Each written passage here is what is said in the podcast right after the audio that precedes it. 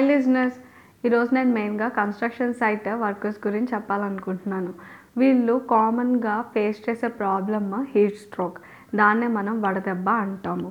ఎక్కువ శాతం మంది దీనికి గురయ్యి ఆన్ స్పాట్ చాలామంది సివియర్ స్టేజ్లో చనిపోయిన వాళ్ళు కూడా ఉన్నారు. సో నేను ఈరోజు ఎందుకు చెప్తున్నానంటే ఇది మెయిన్గా ఆ కన్స్ట్రక్షన్ సైట్ కేర్ టేకర్స్ కావచ్చు ఆ కన్స్ట్రక్షన్ సైట్లో ఐ మీన్ ఎవరి పర్యవేక్షణలో అయితే ఈ వర్కర్స్ అనే వాళ్ళు పనిచేస్తూ ఉంటారో వాళ్ళని ఉద్దేశించి నేను ఈ ఆడియో చేయడం జరిగింది.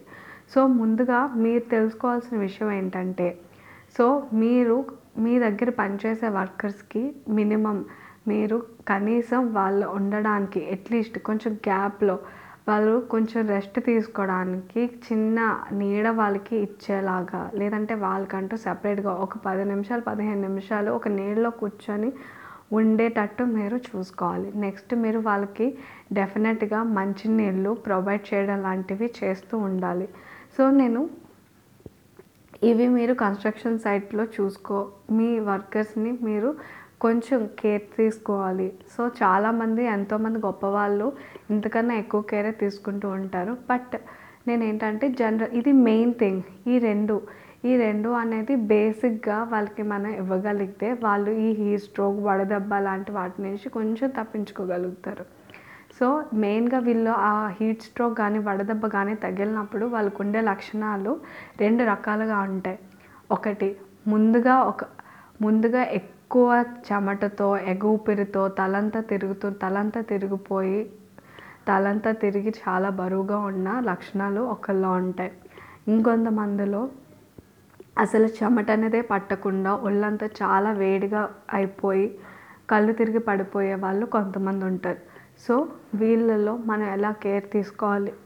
ఫస్ట్ ఈ చెమటది పట్టేసి తలంతా తిరిగి బుర్ర తిరిగిపోతూ అంత ఇబ్బందిగా ఉన్న వాళ్ళని ఫస్ట్ ఒక ఒక చెట్టు నీడ కానీ లేదంటే ఒక నీడ ఉన్న చోటుకి తీసుకెళ్ళి కూర్చోబెట్టి వాళ్ళకి ఏంటంటే తడి బట్టతో ఒళ్ళంతా ఒత్తాలి.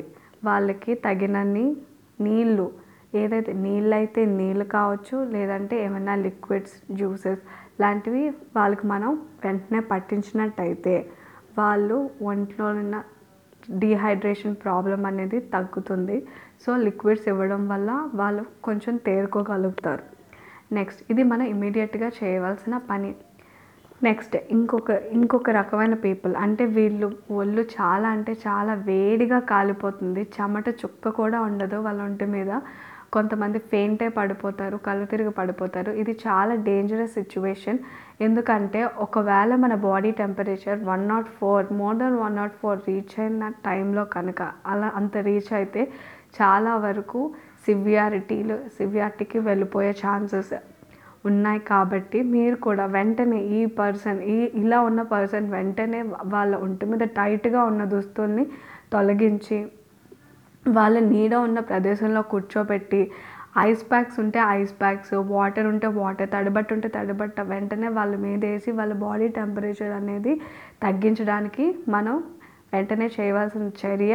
అండ్ నెక్స్ట్ వెంటనే మనం మనకున్న హెల్ప్ లైన్స్ ద్వారా హాస్పిటల్కి వాళ్ళి అంబులెన్స్లో చేరవేయాలి కరెక్ట్ టైంకి ఇవి చే ఇవి వెంటనే పాటించి మన కరెక్ట్ టైంకి కనుక వాళ్ళని మనం హాస్పిటల్కి తీసుకెళ్తే డెఫినెట్గా ఒక టూ టూ టు త్రీ డేస్లో వాళ్ళు కోలుకోగలుగుతారు. అదర్వైజ్ ఎందుకంటే మనం లేట్ చేసే కొద్దీ మనం పట్టించుకోకున్న కొద్దీ ఈ లక్ ఈ హీట్ స్ట్రోక్ వల్ల చాలా ఆర్గన్స్ అనేవి డ్యామేజ్ అవుతాయి. అందులో ఏంటంటే హార్ట్ లివర్ బ్రెయిన్ ఇలా మనలో ఉన్న బాడీ పార్ట్స్ అనేవి ఎఫెక్ట్ అవ్వడం వల్ల సివియారిటీలోకి వెళ్ళే ఛాన్సెస్ ఉంటాయి. సో కరెక్ట్ టైంలో మనం కరెక్ట్గా కేర్ ప్రొవైడ్ చేసినట్టయితే ఈ లేబర్ వర్కర్స్కి చాలా హెల్ప్ అవుతుంది.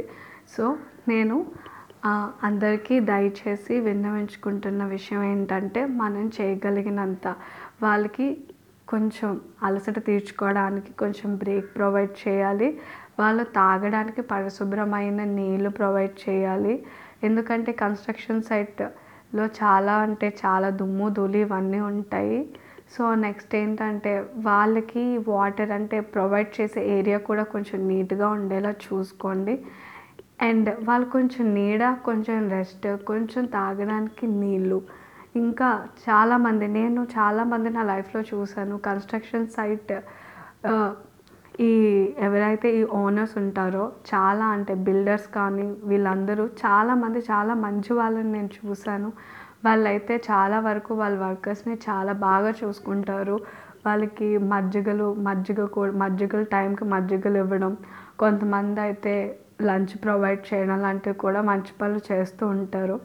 సో వీళ్ళు ఇలాంటి వాళ్ళందరినీ ఆదర్శంగా తీసుకొని నేను చెప్పినవి నేను చెప్పినవి పాటిస్తారని ఆశిస్తూ మన దగ్గర పనిచేసే వర్కర్స్కి హెల్ప్ఫుల్గా వాళ్ళకి తగినంత సహాయం చేస్తారని ఆశిస్తూ కోరుకుంటూ.